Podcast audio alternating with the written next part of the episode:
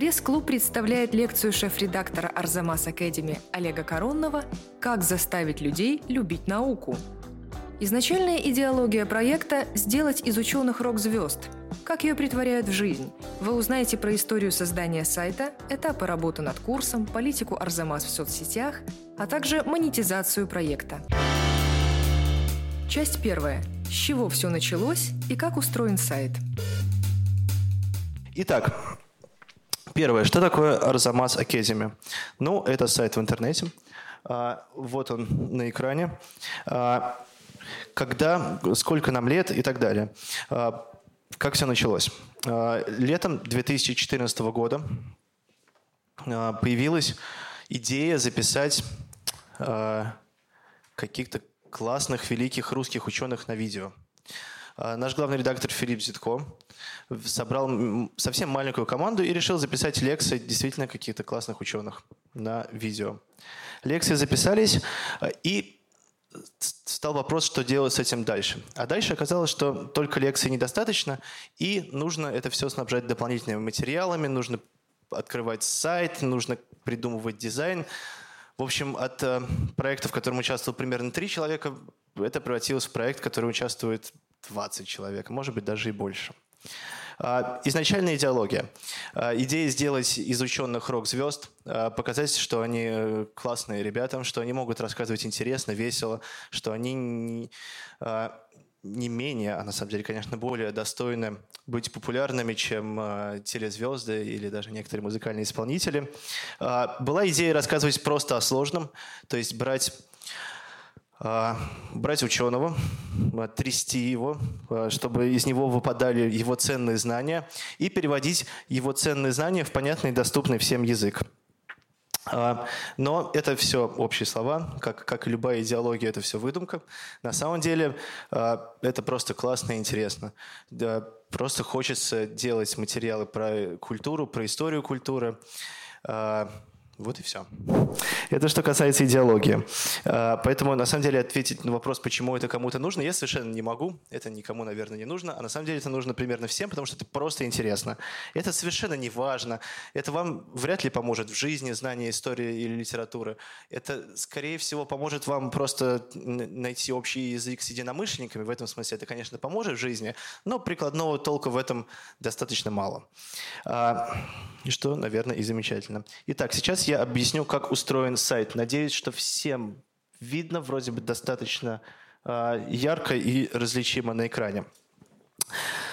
Ух, наш сайт устроен настолько сложно, что мы сами периодически теряемся и ищем э, какой-то более простой простой вариант, но, а, к счастью, у меня есть целый час, поэтому я могу хотя бы на вскидку сотни людей а, объяснить, как устроен наш сайт, и что вы придете домой, будете рассказывать своим друзьям, посмотрите, этот сайт устроен просто потрясающе. Сейчас я вам расскажу. Надеюсь, что у ваших друзей тоже есть час времени. А, так как вы уже, да, оказались в заложниках этой истории, то, особенно те, кто сидит в первом ряду, этим людям никогда не уйти с мероприятия. Это выбор почти на всю жизнь развестись сложно, как, так, так же, как уйти с первого ряда. Так вот, а, все же к делу. Видите, я из всех сил тяну время. А, ладно, шутки в сторону. А, итак, как устроен сайт? Ух, начнем с основной страницы. Вот вы случайно оказались на сайте Арзамас Академи. Вы, вы видите мою мышку, да, я там э, развлекаюсь с выделением, а, как бы это ни прозвучало. А, в общем, да. А, значит, вы каким-то образом оказались на главной странице.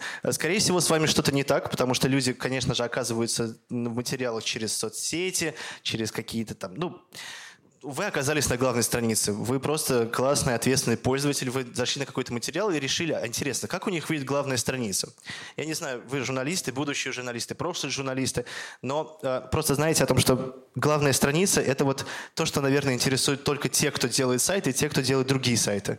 Но, тем не менее, главная страница, она все же существует, она все же популярна по сравнению с другими страницами, некоторыми, конечно, чуть меньше, но, в общем, Главная страница.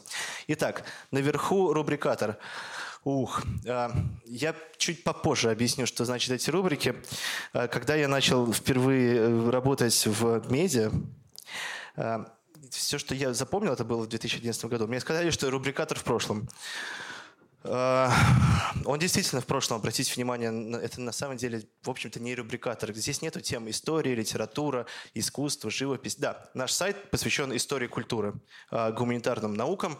Соответственно, История, литература, э, история искусств, антропология, социология, вот, вот это вот все. Просто на всякий случай. И наша, еще раз напомню, идея – просвещения.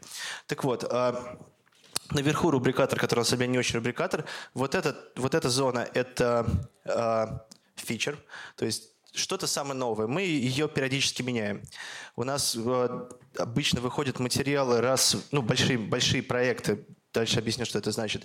Раз в несколько недель, и, в принципе, почти всю неделю, почти все это время, там 20, к примеру, дней до следующего большого обновления, у нас висит что-то последнее. Иногда, когда мы не совсем довольны чем-то последним, или когда просто хочется веселья, мы просто вот на это место, так называемый фичер, а, ставим какой-нибудь классный материал, который всегда зайдет. Одно из величайших наших открытий – старые материалы заходят так же хорошо, как и новые. А, это, кстати, действительно очень важно. Я об этом расскажу потом в соцсетях. Почему-то все думают, что всех интересует только новое. Конечно, нам немного проще. Мы не новостной сайт, мы сайт про историю и культуру. Но все равно, если вы сделали классный материал, сделали его 4 года назад или год назад, если он не связан напрямую с Фапудом, вообще не важно. Он, если он классный, он всегда будет заходить. Вот, здесь у нас всегда что-то новое. А, дальше. И у нас идет микрорубрики. Они обновляются каждый день.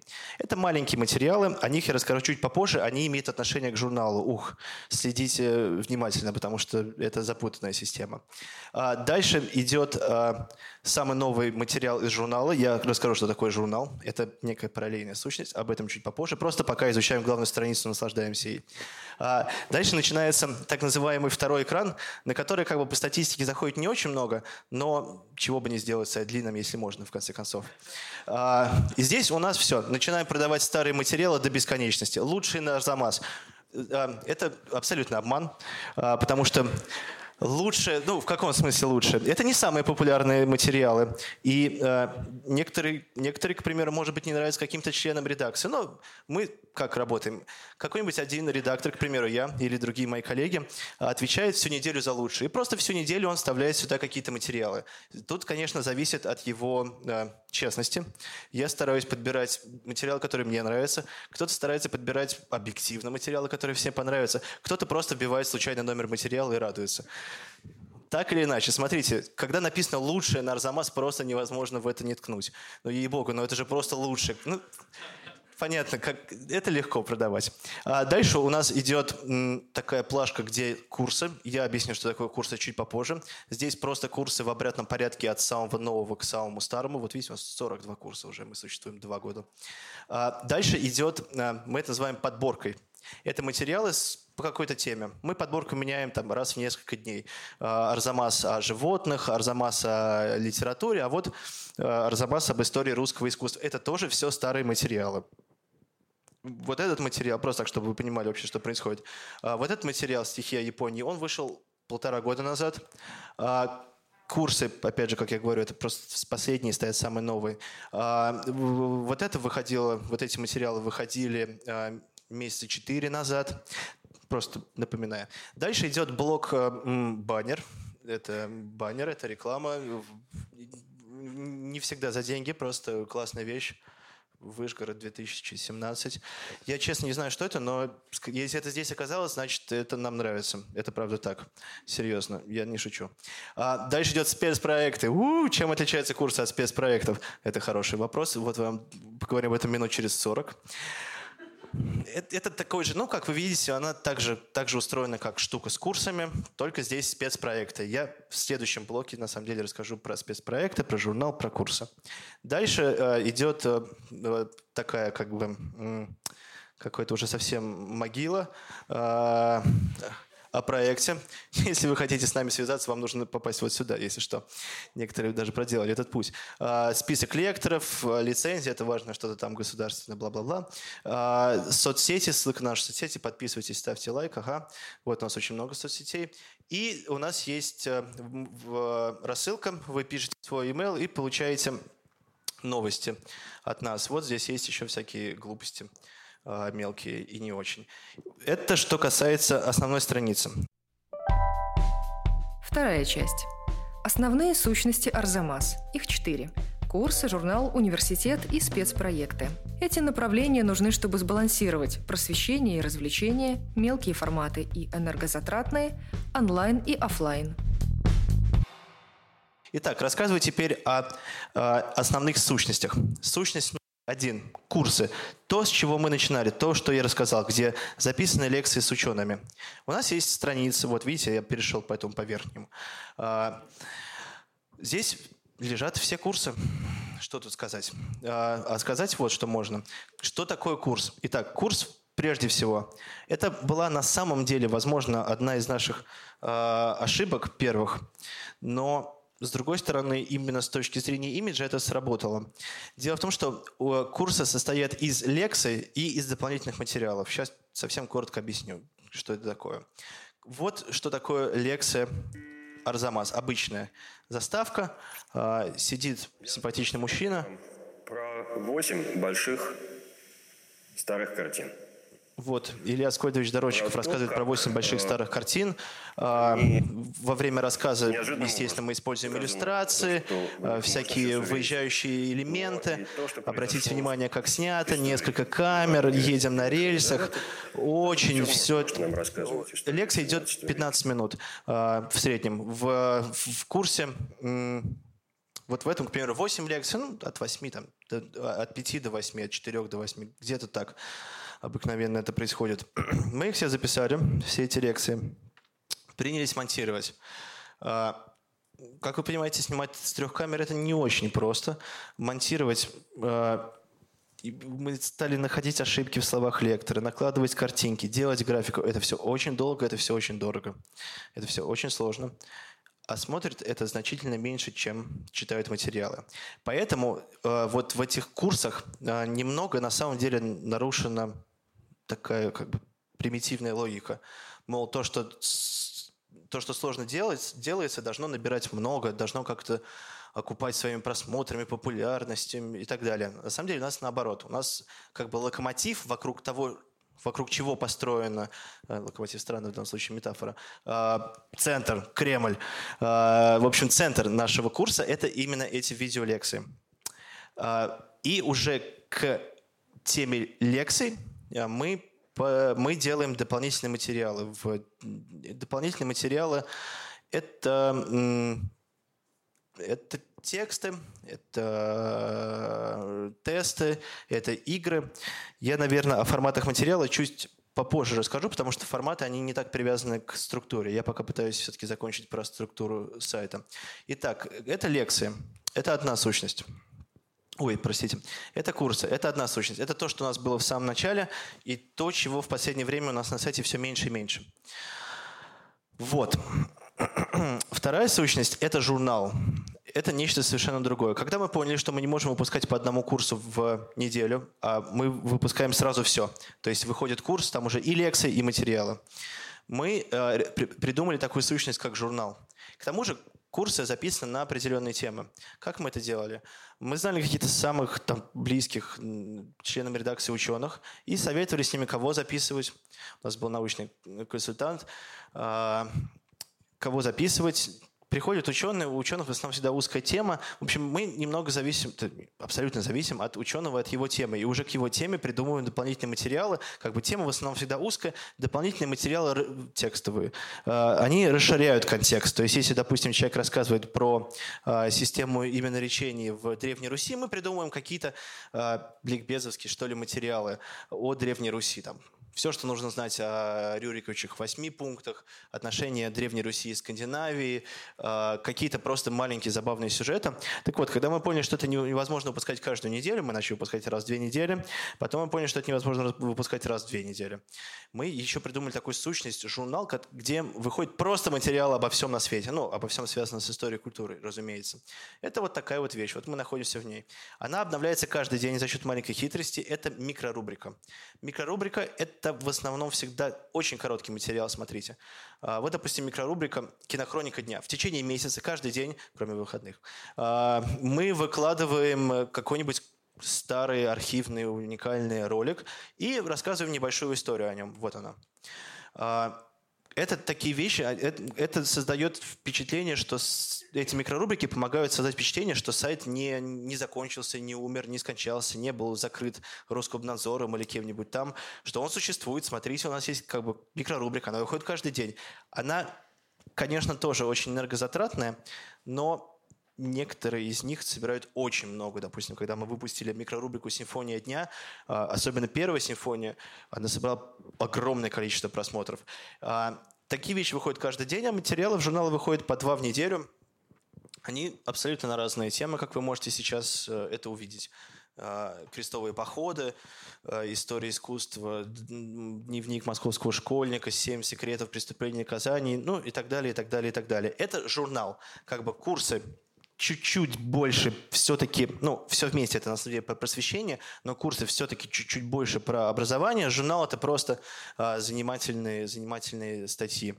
Вот. А, следующая сущность, которую бы вы могли увидеть наверху. Так, сейчас. Я просто начну закрывать э, ссылки, которыми я не буду пользоваться, иначе я сойду с ума.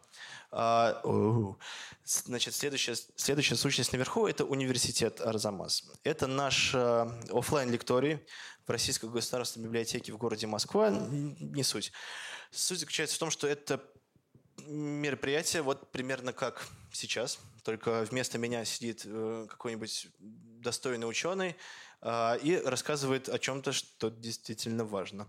Вот. А, рассказывает, э, да, а, это наш проект, это наш лекторий, это наша попытка собрать всех людей в одном месте, это наша попытка мы давно над этим работаем, мы давно об этом мечтаем, создать комьюнити, чтобы люди, приходя на мероприятие, узнавали друг друга, чтобы они были как бы поклонниками нашего, нашего проекта, как э, я являюсь поклонником футбольного клуба, чтобы вот я, приходя э, каждую, каждую неделю на стадион, у меня есть места, абонемент, я знаю человека, который сидит справа, я знаю человека, который сидит слева. Вот у нас нам очень хочется создать такой мир вокруг нашего проекта «Арзамас», чтобы люди уже просто сами обменивались какими-то вещами интересными, спорили о книжках, критиковали наши э, материалы, возносили наши материалы. В общем, да, это лекторий, 20 лекций.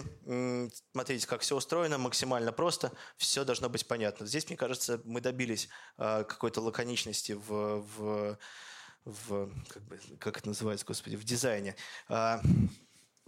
Все очень просто. Есть разные кнопки о проекте, где тебе рассказывают о проекте, как ни странно. Арзамас совместно. Это если вам интересно почитать. А как попасть, это действительно полезно. А, вот так вот. И лекции. Здесь у нас э, в это воскресенье будет последняя лекция. У нас висит анонс, внутри него описывается, собственно, что ждет человека, какая будет тема, кто лектор, тезисы, лекции, тезисы, интервью с лектором, чтобы мы продолжаем все-таки немножко поддавливать, э, точнее пропихивать идеологию, что ученый рок-звезды. Вот мы спрашиваем, как влюбить незнакомого человека, вашу тему. Ну, в общем, всячески пытаемся рассказать о лекторе поинтересней. Вот. А, случившиеся лекции превращаются вовсе не в тыкву, а в великолепную запись, которую можно смотреть и радоваться жизни. А, и последняя сущность, которая у нас есть, это спецпроекты. Я бы его, ее выделил отдельно. Это к нам кто-нибудь приходит и говорит, мы хотим сделать специальный проект вместе с вами. Приходит Пушкинский музей, это музей э, изобразительных искусств в Москве, где выставлены э, зарубежные художники. Приходят, и мы обсуждаем, какие мы можем сделать вместе материалы. А, мне кажется, что вот этот спецпроект э, один из самых э, наших успешных, не только потому, что я за него ответственен, а, но и потому, что мне нравится, что он визуально отличается от другого, сразу какое-то другое отношение. И мы тут действительно хорошенько постарались. Вот, к примеру, мы придумали такую вещь – голосование. У нас в течение нескольких недель шло голосование, были представлены разные предметы. Мы пытаемся сделать рок-звезд не только из ученых, но и, к примеру, из э, из перики краснофигурной. Значит, у вас есть на выбор 6 предметов. Заходим внутрь перики краснофигурной. Обратите внимание, что по дизайну это все немножко отличается. То есть мы все время пытаемся найти какие-то разные, разные визуальные эти, чтобы было, чтобы было понятно. Тут описание, рассказываем подробно, что, кто, где. Очень интересно, кто эти люди на перике. А, где кнопка «Голосовать». Ее нету, потому что голосование уже закончилось. И я вам совершенно забыл рассказать, к чему, к чему это все. А, это к тому, что победитель... Это, это предметы запасников. Они хранятся где-то на, на, на пыльной полке. Вокруг него ходит хранитель, рассказывает какой-то прекрасный предмет, но работники музея говорят, нет, нет, нет, нет, нет нам нужно повесить что-нибудь другое. А, значит, эти вещи хранятся, а, эти экспонаты хранятся годами в архиве, и мы выбрали э, в запаснике. И мы выбрали шесть самых классных, посоветовавшись с, с хранителями разных отделов. И вот э, человек отдает свой голос, и, внимание, барабанная дробь, я наконец заканчиваю это сложно сочиненное предложение, предмет оказывается в музее. Вот. То есть люди сами э, влияют на то, как это, на, на то, что будет показано в музее. Конечно, такое это легко продать, новость, рассылка, телеканал снимает э, репортаж, ничего себе, демократический выбор в России, да еще и в музее. Вот. Да, шутки шутками. Итак, вот такие вот сущности. В третьей части Олег Корона расскажет, как создается курс от идеи до финального монтажа. Вы узнаете, что такое дополнительные материалы и почему без них не обойтись, и как делать просветительский проект, не превращаясь в Википедию.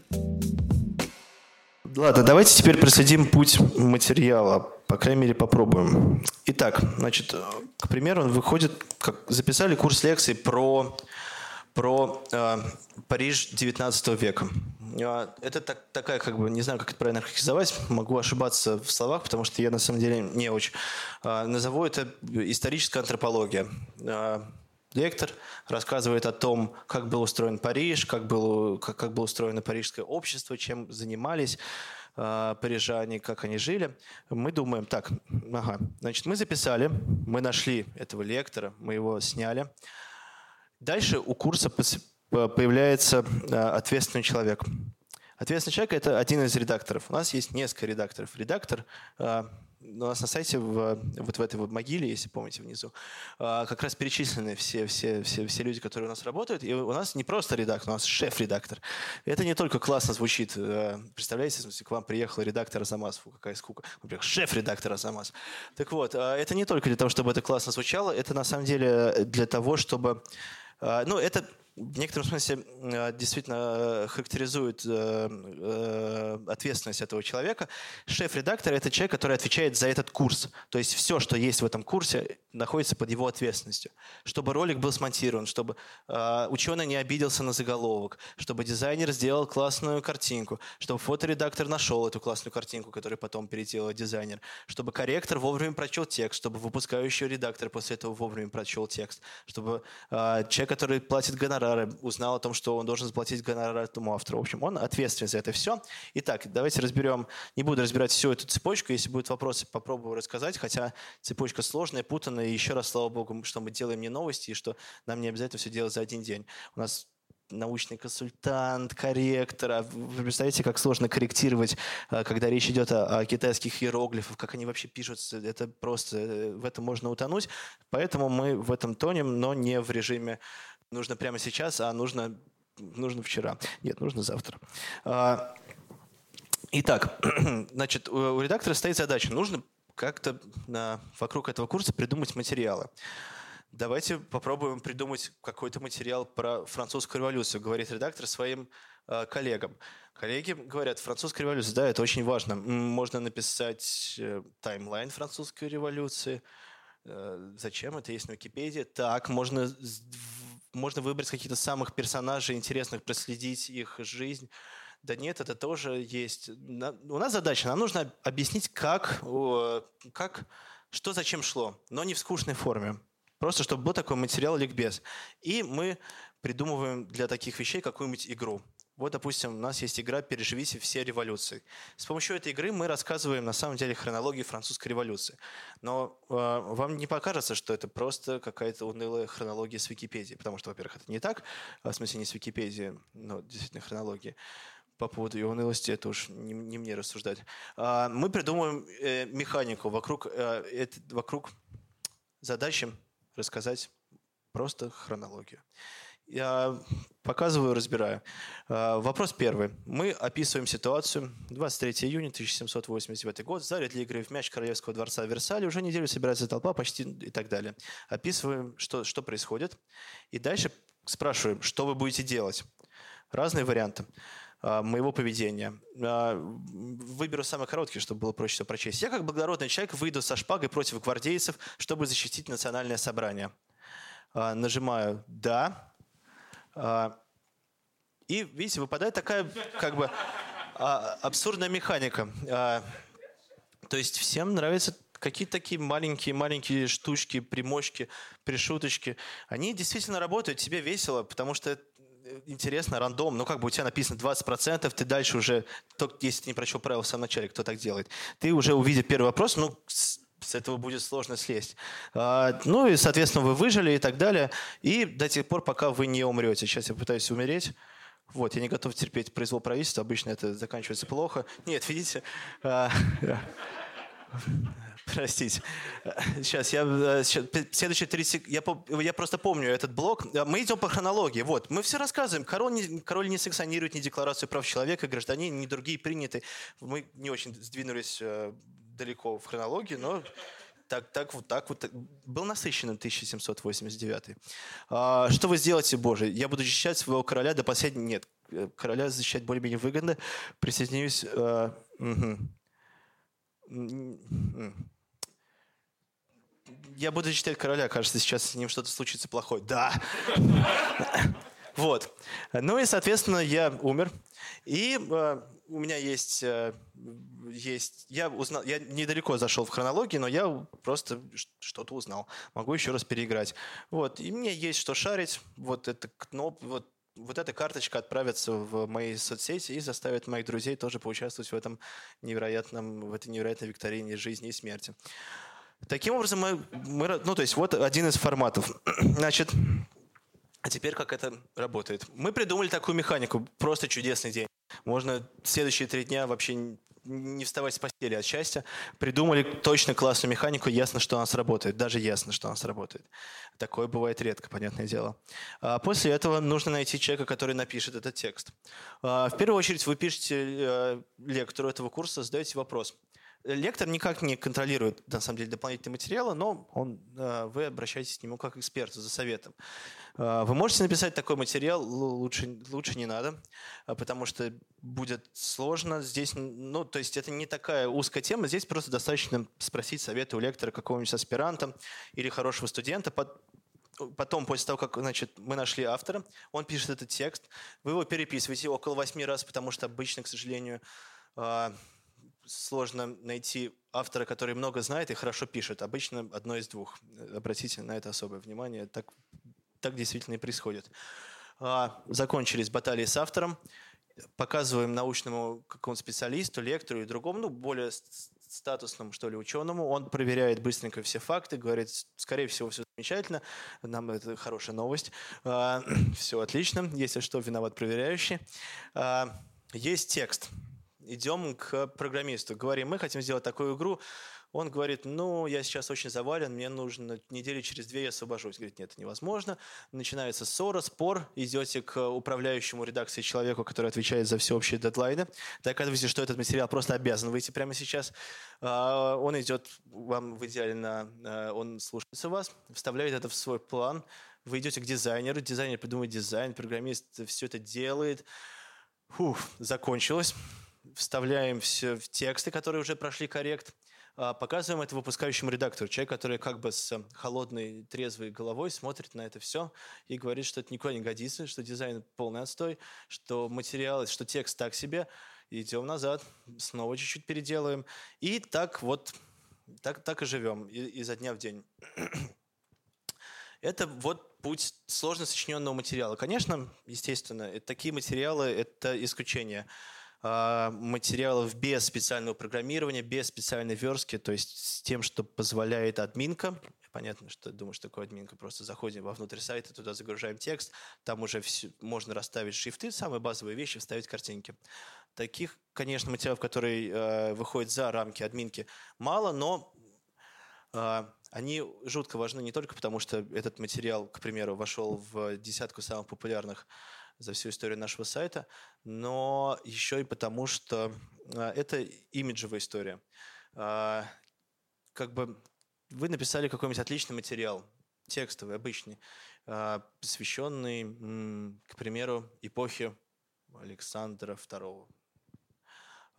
Вы встретились с ученым, взяли у него интервью, отлично провели время, отредактировали его интервью, выкинули свои вопросы, связали текст воедино, отправили ему на сферку, дальше начинается вот эта машина, о, которых, о которой я только что рассказывал, фоторедактор ищет картинки, дизайнер, нет, дизайнер не нужен части, короче, все это закончилось, вы выпускаете этот материал, а, он может собрать хорошие просмотры, если там есть классный заголовок, и им могут поделиться если тема простая, понятная, интересная всем, и могут поделиться достаточное количество людей, но они просто положат это себе в закладку и, скорее всего, даже не будут особо читать его, подумают, о, отличный материал, сейчас я приеду домой, обязательно почитаю его. Ну, дома его встретит э, кто-нибудь, или сон, или приставка, или э, любимый сериал. В общем, материал будет висеть в закладках до тех пор, пока э, этот человек не снизойдет до очистки своих закладок.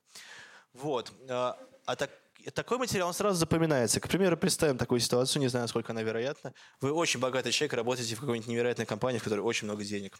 А, каким-то образом выпаливая этот материал, думаете, господи, это просто потрясающе, боже мой. Я ничего не знаю про французскую революцию, мне не очень интересно, но это так классно выглядит, какая-то механика, весело, наверняка многим понравилось. Принесу-ка я денег этим людям, чтобы они мне сделали так же. Вот. А, ну и просто имидж. Понятно, что нужно каждый раз удивлять чем-то новым, чтобы у вас было такое отношение к вам как э, к каким-то новаторам. Пускай даже вы на самом деле не новатор, но, правда, такие, такие материалы хорошо работают на, на, на имидж. Часть 4. Арзамас в соцсетях. Как оформлять материалы для разных платформ и с какой частотой их выкладывать? Чем отличаются алгоритмы Facebook и ВКонтакте? И бонус – рассказ про удивительный мир одноклассников. А, так, выпустили материал, его надо как-то донести людям. Помимо того, что он, а, если он супер классный, мы его как-нибудь сюда зафичерим, но он где-то вот оказывается внутри, вот здесь вот, вот так вот он где-то один из, вот он, один из материалов, один из материалов. А, мы, конечно, выкладываем его в соцсети, и понятно, что на большинство просмотров приходит, большинство пользователей приходит на сайт именно из соцсетей. У нас э, есть разные соцсети, и в разных мы ведем себя по-разному. Э, начну, пожалуй, с Фейсбука. Э, Facebook, у него какой-то невероятный, никому непонятный алгоритм.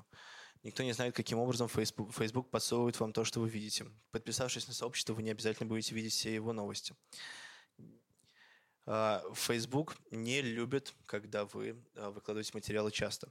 Я удивляюсь, почему до сих пор никто этого не заметил, потому что почти все русские медиа или около медиа, ну, мы, строго говоря, не знаем, как нас отнести. Ну, короче, все сайты, у которых есть сообщество в Фейсбуке, они выкладывают каждые полчаса. Я понимаю, если речь идет о новостном издании, но и люди, которые занимаются сейчас э, будет забавное слово, лайфстайлом, а, и люди, которые занимаются чем-то другим, хотя, впрочем, есть что-то другое в мире. А, в общем, а, люди, которые занимаются лайфстайл и всем остальным миром, скажем так, они выкладывают каждые полчаса себе в соцсети, и там два лайка, три лайка, четыре лайка. Полный отстой. Мы выкладываем в, соц... в Facebook материалы 2-3 в день, и у нас все хорошо, поверьте сотни лайков, куча перепостов, все классно. А, помимо того, что понятно, что лайкать наши материалы чуть э, более безопасно, чем какие-нибудь другие, я имею в виду, ну смотрите, я лайкнул материал «Революция для самых маленьких». Классно. Я люблю самых маленьких, я люблю историю культуры. Посмотрите, какой я умный, потрясающий. Я расшарю это все на странице, никогда читать не буду. Это, это само собой, это есть, но действительно, правда, э, пару раз в день в Фейсбуке будет отлично э, так называемый reach. Это то, сколько эту запись увидел человек. У нас reach большой, десятки тысяч. Вот. А, да, поэтому в Фейсбуке мы выкладываем материалы довольно редко, несколько раз в день. Мы, обычно мы выдираем что-нибудь из материала, ну, не просто кусок материала, а рассказываем какие-то самые, либо выбираем самое веселое место. Ну, в общем, просто человек, который выкладывает это в, в Facebook, а напряжение большое, потому что выкладывать нужно только несколько раз в день, он должен внимательно прочесть этот материал. И, скорее всего, дальше он и так почувствует, что, что конкретно подчеркнуть и как заставить человека зайти на него. А, думаю, будет э, максимально банальная фраза то, что нужен классный заголовок. Классный заголовок это тот, который, в который вы тыкнете. Понятно, что не нужно перебарщивать и обманывать людей, писать то, чего там нету. Шок, видео. Сейчас я пытаюсь придумать какую-нибудь шутку, чтобы никого не оскорбить, но я не смог ее придумать. Шок, видео, вамбат кусает э, Жака Ширака. Вот. Нет, если этого нет внутри, боюсь, что так не надо называть материал. Но если там есть и Жак Ширак, и Вамбат, то можно написать в подводке, интересно, что их связывает. Действительно, э, действительно, действительно интересно. Правда? Как, я, как, как мне в это не зайти? А дальше вы уже оказываетесь на сайте. Если вы да, один из сегодняшних посетителей, то вы знаете, как он устроен. Сразу идете... Ладно. А, вот. Это что касается Фейсбука. А, у нас есть ВКонтакте.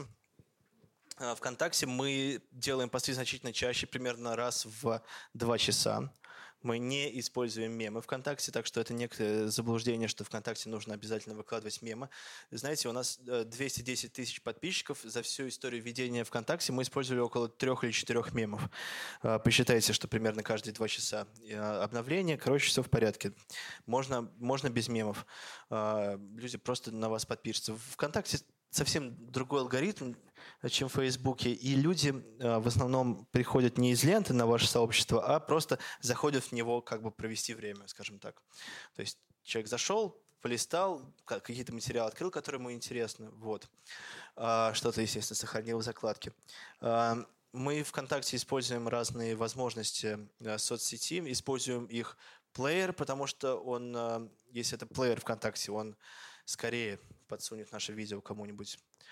А, мы используем аудиозаписи, мы... Вот что мы делаем. Ну, конечно, посты ВКонтакте, в отличие от Фейсбуке. Тут, знаете, вот какая история есть еще.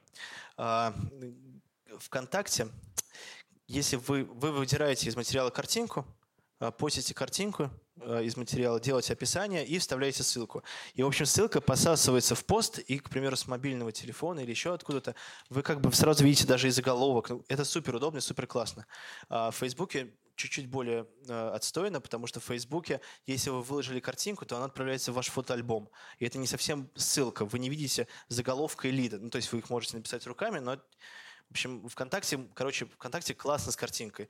Можно э, работать картинка большая, она заметная, и потому что еще к этому посту, не знаю, я просто уже настолько внутри вот этой всей истории с ВКонтакте, поэтому я использую такие дурацкие сленговые выражения, как подсасывается ссылка, но надеюсь, что вы понимаете, что я имею в виду. Если нет, то попробуйте расширить наш материал сейчас ВКонтакте и Фейсбуке. В Фейсбуке использовав другую картинку и ВКонтакте использовав картинку, и вы видите, что по-разному выглядит оформление. Вот. А, что еще можно сказать про контакт? Немного другая аудитория, минимально другой язык, больше постов. И э, самая классная новость на свете. Э, Facebook чуть-чуть э, за это наказывает, если вы выкладываете все время один и тот же материал. Вот этот его хитрый алгоритм э, если вы выкладываете старый материал, который вы выкладывали, например, три недели назад, он, Facebook вас немножко накажет, э, отстранив от самого божественного пути своего алгоритма и переведя вас из разряда божественных в просто хороший. Но э, ВКонтакте этого, этой проблемы вообще нету никак. И, внимание, до открытия, можно бесконечно выкладывать старые материалы если он классный, он будет реально заходить. Найдется комментатор, который напишет, что вы это уже выкладывали. Найдется четыре других комментатора, которые ему скажут, ну и что, это увидит больше людей, это же наоборот хорошо. И вообще в чем ваша проблема? Ну, дальше они будут на 80 комментариев обсуждать политическую ситуацию на Украине, но э, это, это поведение комментаторов. Вот, это э, секрет успеха. Э, берем старые хиты и бесконечно их выкладываем. Вот. Это что касается соцсетей. А, у нас есть еще одноклассники. Это, это э, интересный, без привлечения сказать. Нет, серьезно, это довольно интересный мир, и что очень важно, э, это не, не, не, ну, э, это не какая-то там тусовочка, в смысле, это просто люди, которые живут на свете, и это не ваши знакомые или не ваши косвенные знакомые. И это на самом деле очень важно, потому что для того, чтобы сделать классный проект, нужно выбраться э, там, что там за зону комфорта, вот это вот все. А на самом деле просто нужно если, если мы, к примеру, в данном случае занимаемся просвещением, то мы должны заниматься просвещением, а не просто удовлетворением наших э, ближайших друзей. Нам ужасно важно, чтобы это все смотрели, читали не только в столицах, но и в регионах. И в этом смысле одноклассники полезная вещь, но в одноклассниках, конечно, сложно. Потому что, что бы мы ни написали, нас обвинят во всех смертных грехах в комментариях. А, поэтому нужно очень аккуратно писать, никаких шуток, ни, ничего такого. И желательно материалы про Россию. Причем причем, причем как бы спокойно про Россию. Вот материал, где мы рассказываем биографию всех э, былинок персонажей. Не там, где мы рассказываем, боже мой, вы просто удивитесь, когда узнаете, что Илья Муромец э, убил такого-то персонажа, что Добрыня Никитич отрубил руки своей невесте. Что... Ну, нет. А, наши исконные, прекрасные, отечественные былины. Смотрите, читайте, комментируйте. Есть у нас Твиттер. Про правила Твиттера, честно сказать, мне совершенно я ничего не могу вам сказать. Я не соприкасаюсь с Твиттером и не знаю, не знаю как, как там правильно жить. У нас есть человек, который ведет Твиттер, он, наверное, может вам дать совет, но э, сегодня здесь я, а не он. Э, да, и еще у нас есть рассылка, то есть мы, когда у нас выходит что-то новое, мы пишем письмо. Это такой э, олдскульный метод. Он более-менее действенен. Мы пишем письмо, рассказываем, что у нас вышло. А, пишем письмо всегда от лица того редактора, который ответственен за это. Поэтому там как бы такой еще легкий, легкий приятный момент, что с тобой как бы коммуницирует тот человек, который это все сделал. Вот, который ответственен за это все, потому что, естественно, это сделал ученый, который прочитал курс, лек... Э, курс лекции, это сделали авторы, но ты все-таки как-то это все спродюсировал, и ты хорошо знаешь свой материал, знаешь, что о нем рассказать. А, это а, так, такой категория скорее не для молодых, но много людей любят рассылку. У нас достаточно большая база. А, процент открытия весьма не очень высокий, 50 или что-то вроде того, но это нормально. Так, так, так, это, так это, кажется, и работает. Рассылка еще классная вещь, что у вас есть что у вас есть много имейлов, и если вдруг что-то а, происходит, к примеру, переносится ваша лекция или что-то такое, это просто один из каналов общения с людьми. Вот, э, да. Рассылку мы делаем через такой сайт MailChimp. Но там можно минимально своими руками, без криков помощи и вызовов программиста. Знаете, как есть такой мем, есть, мем, если что-то не так, зови программиста. Вот, чтобы программист все-таки имел возможность сделать материал, который потом много соберет э, просмотров, а не отвлекался на то, что вы не понимаете, как поменять шрифт. Там вот MailChimp отличная вещь для, для того, чтобы не вызывать программиста каждый раз, а попытаться сделать своими руками. Закончится все, конечно, тем, что вы позовете программиста, но э, это уже будет на вашей, на вашей совести. А, да, а, это вот я попытался проследить путь материала от, от, от нуля к распространению э, через соцсети. А, пару слов, как, какими качествами нужно обладать для того, чтобы это все сделать. На самом деле э, нужно, чтобы все люди, которые с вами работают, как бы, грубо говоря, обслуживают ваш курс, а, чтобы они были рядом с вами, чтобы дизайнер был рядом с вами, чтобы программист был рядом с вами, чтобы фоторедактор был рядом с вами. Короче, чтобы все были рядом с вами, потому что вопросы дистанционно не решаются. Решается просто все зависит от вашей инициативы. Если вы за что-то ответственны, вы просто бегаете из комнаты в комнату, человек напоминаете, напоминаете, напоминаете, не потому что он такой противный, а потому что просто у всех много параллельных задач, и э, ваша задача быть в некотором смысле менеджером того, что вы делаете, и э, просто контролировать, э, контролировать чтобы что-то случилось, намного проще, если вы сидите рядом. Поэтому я не очень верю в идею какого-то дистанционного из разного мира. Нет, люди должны сидеть вместе. Это очень важно, в смысле, потому что, конечно, любой сайт это, это прежде всего люди, которые на нем работают, и вы вместе все выдумываете, никто не помнит уже, кто предложил это, кто предложил то. Важно все время встречаться, общаться, важно рассказывать о том, как у тебя обстоят дела, рассказывать своим коллегам, советоваться, наоборот, беситься, злиться, кричать на них, вместе ходить э, в кино и выпивать, потом вместе на редколлегии э, скучать. В общем, очень важно действительно, чтобы все были э, рядом и вместе, и очень важно э, это так, просто желание доводить что-то до конца. Это редкая черта, сам я не особо обладаю, но все-таки иногда даже получается, и просто жутко важно если что-то что идет не так, нет, давайте все-таки доделаем до того, чтобы что-то что дошло так. Может быть, я не прав, это просто мое личное мнение по этому вопросу. Я хотела спросить еще про фидбэк от аудитории, как вы его получаете? То есть, допустим, при мне, ну, больше года, правда, назад, э, просто на семинаре кто-то, чтобы проиллюстрировать тему, показывал видео Арзамаса в универе, и как бы все такие, о, здорово, и как бы вся группа потом, да, пошла, положила себе в закладки. Не знаю, читали они или нет, ага. но да, вот насколько, как как вам приходит этот фидбэк, есть ли какие-то к вам новости о том, как используют ваши материалы и так далее? Да, смотрите, во-первых, вы описали идеальное поведение каждого человека после э, того, как мы все разойдемся. Э, во-вторых, э, нам очень хочется, чтобы это действительно применялось, потому что это не, не просто как бы научная журналистика, то, чем мы занимаемся. То есть, это, ну, не знаю, может, я неправильно понимаю значение слова научная журналистика, не суть. Суть вот в чем заключается. Нам очень хочется, чтобы это действительно использовалось при подготовке школьников, потому что все тексты, все материалы, все у нас всегда проверено учеными. Нам хочется, чтобы это как-то а, употребляли учителя. У нас даже есть такой специальный проект, а, который называется «Школа», мы пытаемся создать некоторый задачник да, в игровой форме по, по, по истории России 18 века. А, он с нами сотрудничает э, разные учителя, они пытаются это все принести и распространить. А, да, поэтому это на самом деле одна из наших основных таких... У нас много мечтаний. Это вот одна из них.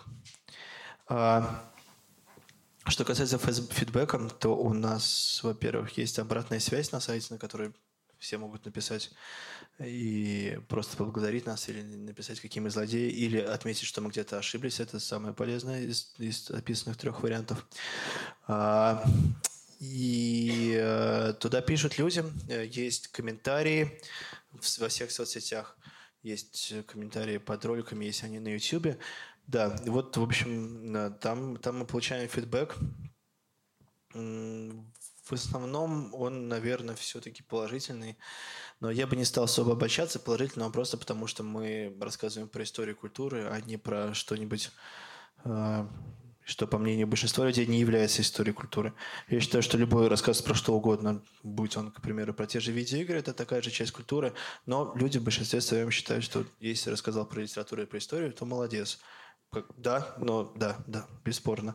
Вот, э, поэтому, наверное, мы получаем в основном фидбэк хороший благодаря этому. Э, ну и просто стараемся. Но есть, конечно, и недовольные люди, но они в основном все говорят о том, что мы происки Запада, Газдеп, пятая колонна. Э, на самом деле древние русские князья были царями-фараонами. Это обычное, обычное дело. Но особенно приятно, когда нам чего-нибудь э, по существу отмечают ошибки или неточности, мы всегда стараемся их поправить. Точнее, нет, мы их просто поправляем, если это в тексте, мы всегда уточняем. А, и если это видеоролики, когда там перелезли, иногда перелезливаем, пишем, отмечаем все ошибки, все равно пишем. Простите, вот такие-то ошибки, будьте осторожны. Из пятой части вы узнаете топ-10 лучших материалов на Арзамас. Игры, тесты, эксплейнеры, тексты шпаргалки и другой ядерный контент. Про то, как завернуть э, материал, какие материалы работают хорошо. Сейчас мы пройдемся быстро по самым популярным материалам за всю историю. Напомню, что мы существуем в интернете э, уже целых два года недавно было двухлетие, и проходимся по самым популярным материалам. Значит, пару слов о, о, о статистике. Я буду рассказывать только о хорошей статистике, как вы можете догадаться. А, в этом месяце а, впервые, в этом смысле в марте, впервые на наш сайт зашло больше миллиона человек за месяц. Вот. Я не знаю, с чем это сравнить, но, по-моему, это достаточно все-таки неплохо для, для сайты, посвященные истории культуры, а не э, новости, спорту или порнографии. Итак, а, просто быстро про самые популярные материалы. А, материал Who are you? in ла-ла-ла. Это вообще удивительная история. Это наш материал. Это тест надо отвечать на вопросы, и потом ты оказываешься на шкале, где у тебя разные направления, ну, политические, точнее, политические всякие движения, столетней давности 1917 года. Мы сделали его по-русски, он оказался очень популярным, он был самым популярным материалом, причем он сделал это за неделю. А, и мы решили его перевести на английский. Обычно мы ничего не переводим. Обратите внимание, что у нас шапка сайта русская. У нас все это непонятно. И это что такое? У нас такого нет в нашей Европе. А, а это. Ну вот, в общем, короче, э, человек э, э, прямиком из не знаю откуда, неважно откуда, прямиком из Венесуэлы или Албании абсолютно ничего не поймет, кроме вот этих вещей. А, тем не менее, тем не менее, это почему-то невероятно хорошо зашло за счет того, что этим кто-то поделился у себя, иностранец, да, один подхватил другому. В общем, полмиллиона просмотров для сайта, который пишет на русском языке. А, это первое место. Понятно, почему это сработало. Тема, тест, кто я. Таким, это изящный способ поделиться в своих соцсетях своими Э, своими политическими пристрастиями. Это идеальный повод для шутки посмотреть, какой я придурок, я большевик, ну, условно. А, короче, понятно, Понятно, почему это расходится. Я думаю, здесь объяснять не нужно. Самая простая на свете модель. Отвечаешь на вопросы, получаешь. У нас, правда, тут еще как бы вот мы тут немножко занимаемся просвещением, поэтому пам-пам, рассказываем, что все это значит. То есть можно даже не пройдя тест, почитать, что это все значит. Ну, я думаю, что этим пользуются немногие, но вот у нас все чисто, мы просвещения. Смотрите, просвещайтесь. А, дальше. А, снова тест, второе место, тоже около полумиллиона. А, вбиваем, сколько вам лет.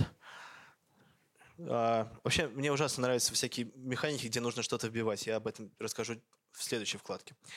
Вбиваю, сколько вам лет. Опа, в моем возрасте Пушкин, Пушкин доставили к Николаю Первому, и тут пообещали поэтому...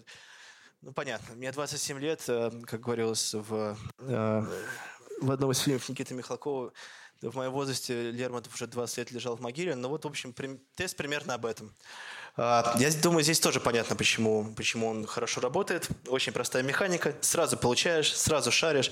А, это и про меня, и про литературу. Ну, в общем, да. А, третье место, о боже, на третьем месте разводная страница целых семи тестов. Но я просто так выделил это интонацией. На самом деле здесь тоже дело в механике. Обратите внимание, первые три теста, все это э, вещи, где ты должен что-то делать сам.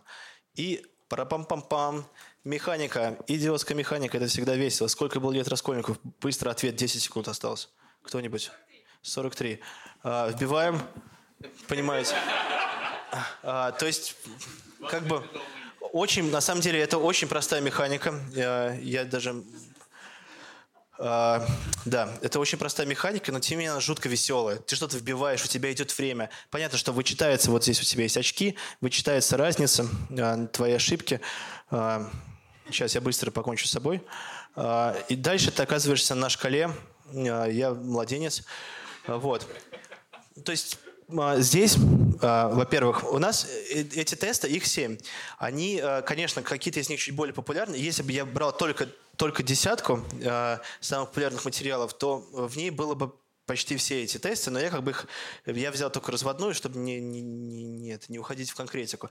Какие-то темы, понятно, популярной русской литературы. Мы все это проходили в школе. Кино, а кто не любит кино.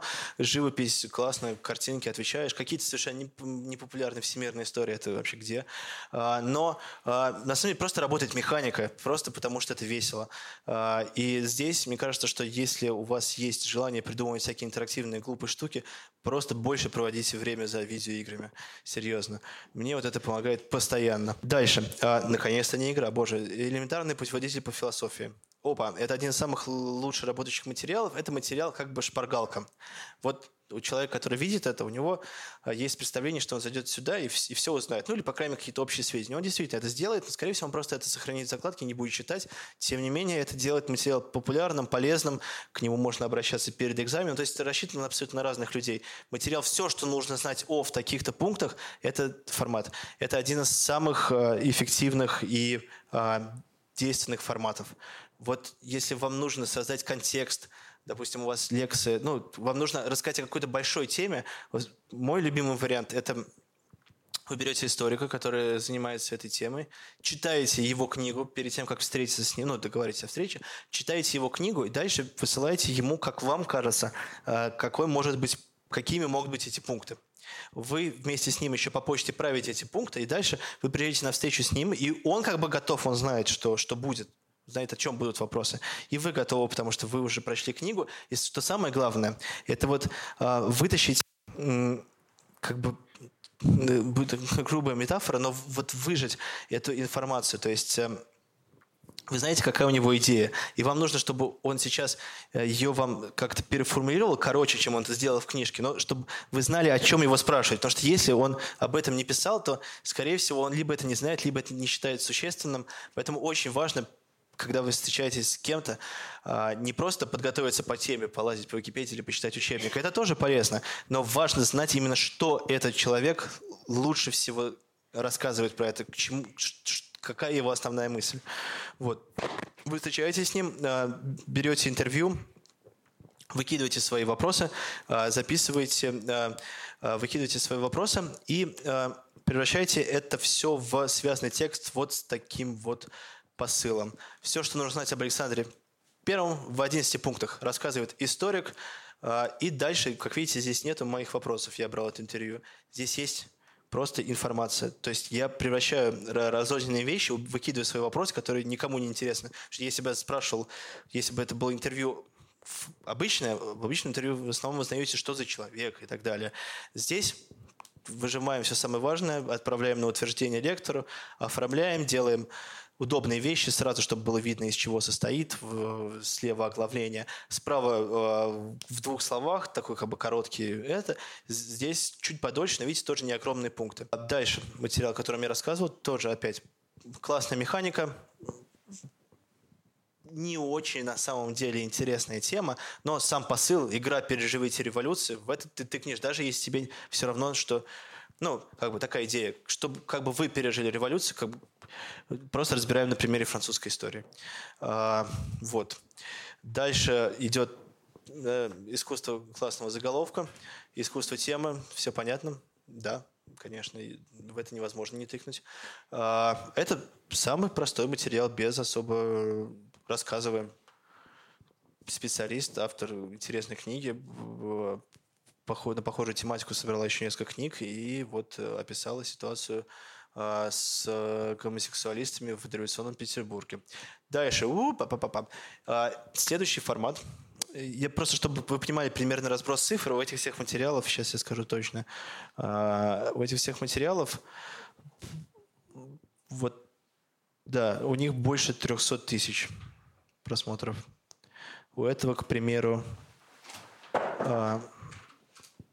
Сейчас где он? Нет, у этого чуть меньше. У этого чуть меньше, но не суть. А, значит, да, что читать, смотреть и слушать на каникулах. Это тоже, что всегда хорошо заходит. Это списки рекомендаций.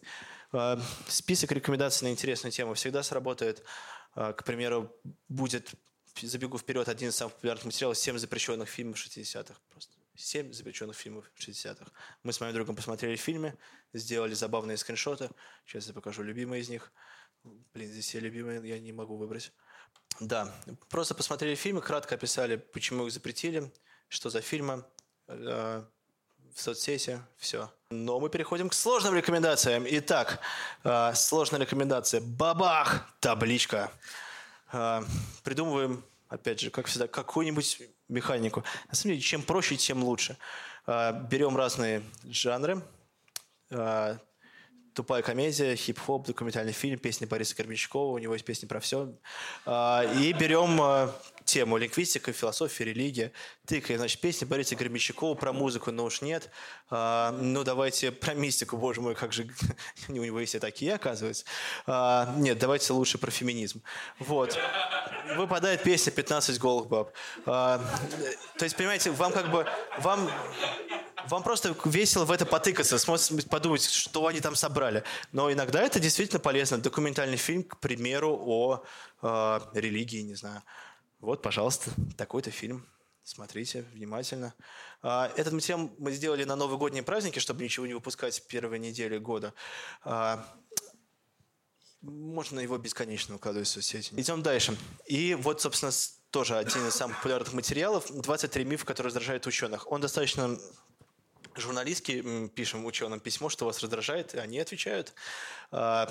Так что это даже просто, в, просто осуществить. Но важно, что формат мифа о чем-то, он отлично работает. Здесь, конечно, всегда сложно понять, что на самом деле является мифом. Не в том смысле, что правда это неправда, а если такое расхожее представление, но на какие-то темы действительно просто и, и легко придумать мифы. Вот. Формат мифов, он тоже всегда очень хорошо работает.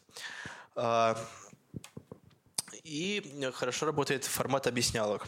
А, он его это сложно делать, но тем не менее просто объясняем что-то на пальцах. Часть шестая. Монетизация и планы на будущее. Кто финансирует Арзамас? А вообще, такой проект может окупаться? Олег Корона рассказал, что хорошо бы заняться реальным просвещением, то есть выйти из комфортной зоны собственной френд-ленты и, например, привлечь региональную аудиторию. А еще ловите бонус. Смешную историю про то, как в городе Арзамас заблокировали сайт Арзамас. Добрый вечер, Олег. Меня зовут Вадим. Спасибо за Вадим. прекрасное выступление, прекрасный Арзамас. Э, тем не менее, вопрос, который меня все время так вот подознательно гложет, э, глядя на то, как все это хорошо, закрадывается сомнение, как это все реально монетизируется, особенно вот сравнивая с, ну, не знаю, простой же Медузы с чем-то современным, которое красиво, и сколько там каких-то, очевидно, э, платных вещей, и сколько на Арзамасе. Из этого возникает вопрос, возможно, чувствительный, каким образом на все это находятся деньги. Вот прекрасное издательство Яндекса сверху написанное.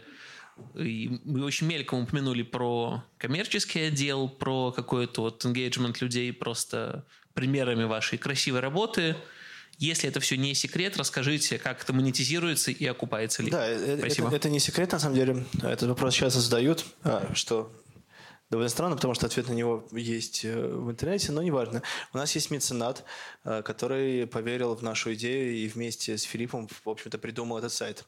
А, это основное, конечно же, и, и первое, и самое важное. Второе, это то, что мы сейчас действительно стараемся продавать какие-то проекты. У нас есть коммерческий отдел, который ходит, предлагает. А, и, знаете, вообще продавать э, вещи про, про, про историю, про культуру, оказывается, намного проще, чем про что-то другое. Потому что, конечно, значит, э, вот у вас есть, к примеру, завод Citroën или завод Volkswagen, или э, пиво не подходит, ну, в общем, у вас что-то есть. Пиво, по-моему, нельзя рекламировать. А, и у вас что-то есть. И, конечно, вам хочется, чтобы в вашем, с вашим брендом ассоциировалось что-нибудь хорошее. А что может быть лучше? Просвещение, образование. Все это так здорово звучит. Правда. Поэтому сейчас, э, да, мы, мы, мы много работаем с, э, с разными нет, естественно, все равно это очень сложно довести до, до договориться, довести до, до конца. Но вот я работал раньше на другом сайте, и, конечно, его было значительно э, сложнее продавать, чем э, сайт, посвященный истории и культуре, как мне кажется. Но я могу ошибаться, я этим не занимаюсь. Я просто говорю сейчас за тех людей, которые получают эти деньги, а я просто сижу, скрестив руки на стуле. У меня тогда э, такой еще будет. Где, как ты думаешь, э, или иначе, ты говорил о том, что раньше, до лекции, о том, что ты самый, в общем-то, молодой в команде, и куда, как тебе кажется, Арзамас должен идти дальше, с твоей точки зрения? За какими-то технологиями, за какими-то, может быть, аудиториями специфическими? В какую сторону ты смотришь и думаешь, о, об этом обязательно нужно рассказать на летучке, на обсуждении? Ну, я про, про YouTube в последнее время очень активно думаю.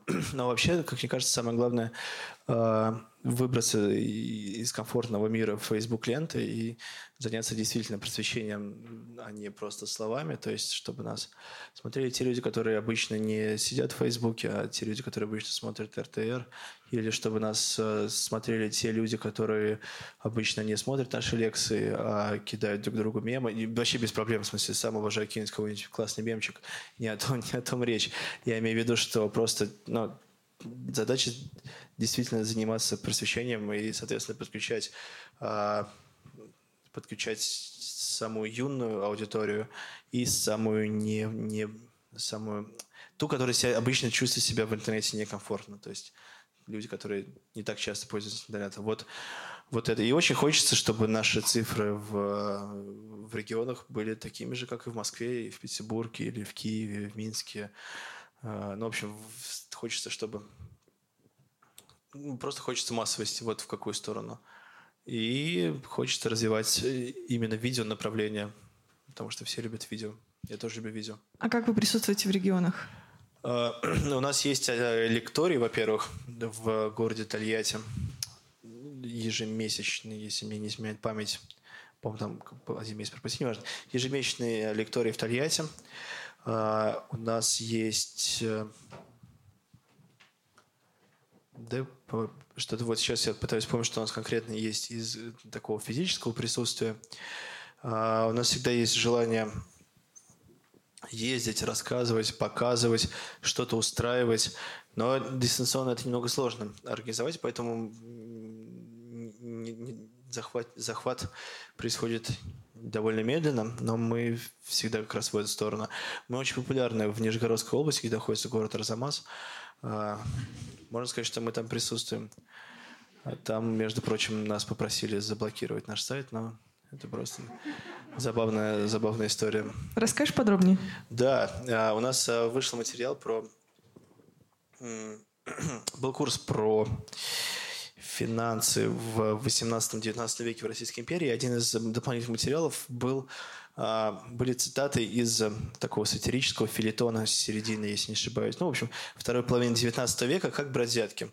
Сатирический филитон мы выкинули что-то, взяли самые веселые а, цитаты, написали, назвали материал «Как брать взятки», написали в лиде отрывки из такого-то, такого-то, такого-то, такого-то года рождения. Ой, такого-то года книги. А, все было ничего, но оказывается, что в какой-то момент... Ну, потом пришло уведомление, сейчас мне, мне лень копаться в этих воспоминаниях, оказалось, что а, прокурор, по-моему, а, города Арзамас, это город Нижегородской области, подал на нас Э, заявку в Роскомнадзор, это организация, которая занимается блокировкой сайтов в России, э, вот, потому что этот материал призывает брать взятки. Я сразу представляю себе поведение, вообще, как это все случилось. Э, кто-то, ну, вряд ли сам прокурор, наверное, его помощник, садится, открывает ноутбук, или, или, или, сидит, или сидит перед своим экраном, или едет на автобусе и пытается сдать отчет, значит, вбивает Арзамас, ну, логично, я, я работаю в этом городе, я, значит, должен следить за порядком в этом городе. Взятки. Ему выпадает материал. Как брать взятки? Сайт arzamas.academy. Ну, понятное дело. Все, бан. Да, такая вот забавная история. Но в Арзамасе мы популярны. Тем не менее, правда, у нас, когда э, в день запуска больше всего подписчиков ВКонтакте в соцсети было, э, какой-то там первые несколько часов было именно из города Арзамас. Заходите и за другими лекциями. Место встречи – пресс-лекториум.